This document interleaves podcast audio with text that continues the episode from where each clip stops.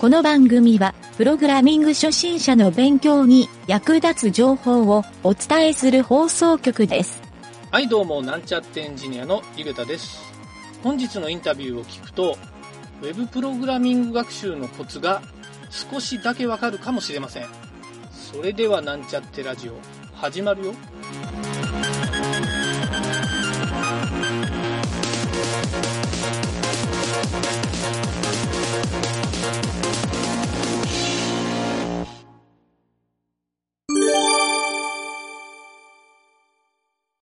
ウェブ系の学習をするときに、必ずこう、ネットワークの学習も入るじゃないですか。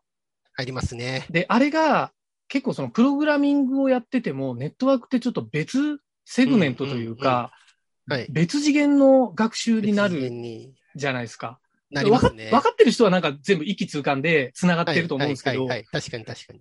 あれがなんか結構そこで苦しんでる人僕何人も見たことあるんですけどうん、うんうんうん。なんか酒井さんはどうどうでしたそこの境目というか、あの、ああ、ウェブに来た時当時はに、ええそうですよね。当時は、やっぱりその AWS とかもなくて、そうですね。はいとりあえず自分でサーバーを用意するとこから入るじゃないですか。まあまあ、そうです、そうですね。 なので、そうそですねこで、なんか無理やり学んだような感じはあって、はいはい。要はサーバーの OS からインストールして、当時はでそこ Linux ですか最初は。 Linux ですね。ああ、なるほど。ど。センはいト、セントかなフェドラかなんかかなあ、フェドラ。多フ分ェドラとレッドハットぐらいだったんじゃないですかね。そう、なんかまだあんまりそんななくて。そうですよね。で、はいはいはい私も。で、そんなのを、なんか本とかの雑誌の付録とかに OS ついあてきーてたのはで、いはいなはんいはい。かそんなのをインストールして、で、はいなはいなんか、ネットワークもよくわかんないけど、とりあえず、ああ、ね、なエクスアクセスできないと何もできないので、そうなでんかす本に書ね。いてある通り設定してみたいなのから入って、見よう見まねでっていう感じ見ですよね。う見まねで、なるほそうどですね。で、や、なんかそれを仕事としてやり出すと、なんか別の課題がやっぱり見えてくるじゃないですか、そのはいはいはいは 寄していく中でとか。い。なるほなど。んで、その都度、あの、解決しながら、はいいはろいいろ身につけていくっていうのがやっぱり多かったですはいなるね。ほど。いやー、やっぱネットワークの壁っていうのは結構あるみたいです ね。いや、そうですよね。そうなんですよ。だからウェブエンジニアで最近始めたっていう人で、その PHP はいはいをはい。学んで、その JavaScript を学んで、でうん結局ネットワークがわからないんで、なんいかやそこのそうなんです先よに行けないみたいなのって意外と多いらしいですね。ウェブの概念ってやっぱりちゃんとね、学ばないと、そうなんでどすこよ、ね。で何が行われているのかがわかんないんですよ。そうなんですよ。そうだってサーバーのセットをした後で、その Apache やら EngineX のインストールそとうそうかそう、そう。 PHP 自体もインストールじゃないんですか。いや、そうなんですよ。 全部が何のためにみたいなそうところで、そうなんですよ。で、最近だそとうあのね、権限とかああいうのもうるさいし、そうですよね。 Apache も必ずあの SSL をセットしないとほぼ使えないじゃないですあそうかそう。そうそう使えなくなって。そうでだブからラウザ側もね、結構その辺うるさくなってきて。そう、そうですよね。本当何もできないみたいな。本当ですよね。今のそ人う、だから初めからなんかサードパーティークッキーみたいなのが制限されまくりだかいやら、 そうそうそうそう。厳しいですよね結構大変ですよね、最初の知識としては。本当ですよね。昔の方が自由に何でもできたので、まあんまりそうですねその辺とらわれずに確やかっちゃっに。てますけど。そうか、んじゃあ学習環境的には昔の方が、まあ、楽だったっていうのはあるんですね。そういう意味楽でだったのはあるんじゃないですかね。なるほどなん。か変なのに縛られてはなかった気がしますね。そうか、それは確かに僕もそれはあるなと思いましたね。今話聞いて。なるほど。 ちょっとかわいそうな感じもしますね。そう考えると。そうですね。若干なんか時代がすごいはい先を行っちゃってるので、ああ、クラウド環境も大変ですしね、やっぱり最初。なるほど。あ、で AWS ってでも、どうなんですかね、はあの、ある程度、そのネットワークを知らなくても、うんうんある程度、もうクラウドでセットされてくれてる的なとこあるじゃないですか。あ、そうですね。なので、最初知識がなくてもいけて、はいはい、はでい。なんかちょっと込み入ったことしようとすると、あーなるほ普通どのそうでサーすバー構ね。成よりよくわかんなくて、より苦戦するっていう。確かに。確かにそうですよね。チャットシステムとか作ろうとしたときに、自分でそ相うそう当そうそう引き込まないといけないってなったいらや、、 そうそうそうそう。途端にえどうなってるの80ことれみたい443な以外で、そう、できないっていう。どこで開ければいいのみたいな、確かに。みたいになって。そう。結構まず、複雑ですポよーねトって何って感じですもんね、きっと。 そうそうそう。なるほそど。うなんですよ。あーなんか最初すっ飛ばす分、後ですごい苦労しそうですよね、そうか今のまあは。そっか。じゃあやっぱりちゃんとそこの座学をしっかり身につけるっていうのもんんん重要ですよね。なんかある程度概念のところは必要ですよね。みんなどう、どうですかその社内でそのネットワーク系の学習ってい皆さや、んやだっぱからやっり。ぱりそこはみんな苦戦しますよ。あやっぱそうですか。どうしても。はい 苦戦します。なるほど。うわ、そサーバーこ。サイドで、そう、はい何か、PHP とかってサーバーサイドで当然動くんですけど、はいはいはい。それが誰みたいな。 なんか処理されてあー帰ってきてるみたいな、その辺がやっぱり最初理解が難しいみたいで。確かに。そうなんかあの、サブミットするっていう、しいやて、そうそうそうそう。ネットワークで、だからローカルの処理と JavaScript の処理そうなんとですサよーバー側の処理そうなのんですよが分かんないですよね、きっ意外と。と、えわかりづらいですよね。で、書いてるプログラマーの場所は一緒ですもんね。それがそう多なん分で、すよ。そこがなんかそ、うかよくわかんなくなる。なるほど。ああ、わかりますね。そう。いやー、ちょっと確かにそれは、もう、あれですよね。経営作った、作り方を、本当写経っていうか、いや、僕も番組であー最初どうやって伝えようかなって迷ってたんですよ、それ。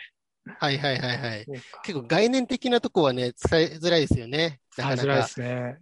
いや、本当もう、大学の授業みたいになっちゃいますもんね。いや、本当ですよね。だってなんかネットワークレイヤーの、なんか構造っていうかアーキテクチャみたいな。はいはいはいはい。まあ言葉で伝えろって言われてもね。言葉自体が難しいですからね。そうそうそうそう。まあ、あの7段階のレイヤーぐらいは伝えてもいいんだけど、う。うんん、まあ、なんだろうな。なかなかやっぱりそうですよね。図とかをね、え駆え使しないと伝わりづらいですよね。そうですよね。まあ、やっぱ自分で触って値変えてなんぼみたいなのは重要ですよね。そうですね。うんそれはだいぶ、やっぱりやってみるっていうのはね、わかりやすいですよね。僕確か一番最初にネットワークをすごく理解できたのは、あのはい DNS サーバーを自分で組んだところだったんですよ。ああ、はいはいはいはい。あとメールサーバーも自分で組んうううでからなんですよね。確かに、そその辺ね、すごい勉強になりまこすよそね。うなんですよ。ああいうのやらないと、そう多分、まともに理解できないような気がするんですよね。確かに。で、大体そうああいうのってファイアウォールでポート塞がれてたりするんで。あ、そう、ファイアまウォールずそこなんですよね。とかそうそう そう。あ、そこでファイアウォールってあるんだ、みたいな。そういう学習をしてきますよね。そうなんですよ。あ、確かに、ファイアウォールもね。まあ、Windows でも入ってますけど、ちょっとそなうんかやっあぱれり、あんまり、うん、そんなつまずきポイントではないですけそうど、ですねサーバーのやつってちょっとはいはいね、難易度が一気に上がるので。はいはい。そうなんですよ。僕はおすすめなのは、あれなんですよね。はいあの、自宅の、まあ、NTT のフレッツ光やってる人は、自宅にルーター置いてあるじゃないですか。はいはいはいやっぱあれをカスタマイズして、押し入れサーバーを作るところからあー始めてもらうと、ああ、なるほど。 確かうちに。うちまさにそれでいろいろ引き込んでますからね。はいはいはいはい。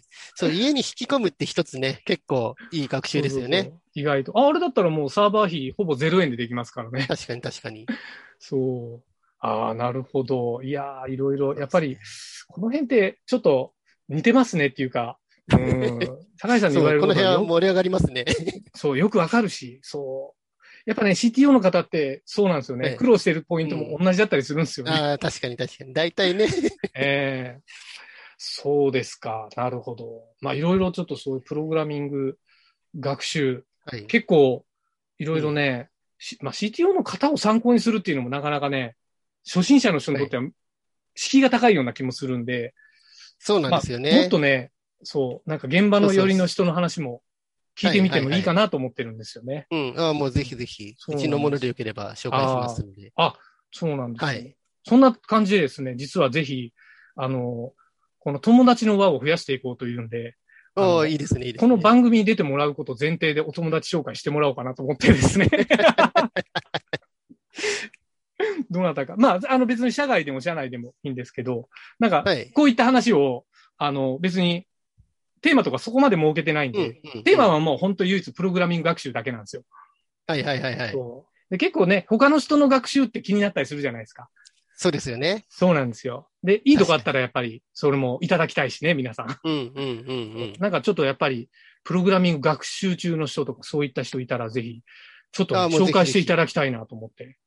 えうん。ーちょっと今度その、うちのその、今年入った新卒の子、あの、は去年去年の、あれか、去年のい。春はにいはい入ったはい子。、あ、いいですね。そのエンジニアっていうところを目指した子とかの話はぜひ一度出演させてもらって、なるほど、いいですいろいろね。深めてもらうと面白いかもしれないですちょっね。といいですね。またちょっとじゃあタイミング合わせて、ちょっとお話聞かせてください。じゃあそこら辺は。ぜひぜひちょっとご紹介しますので、はい。ありがとうございます。はなんか。ありがとうございまろす。はい全然こちらこそいえいえ楽しかったです。いろ。えーまたじゃあ、次回もよろしくお願いします。ぜひぜひ、はい、よろしくお願いしまはい。す。はい、という感じで、はい。失礼します。はありがとうございまはす。い。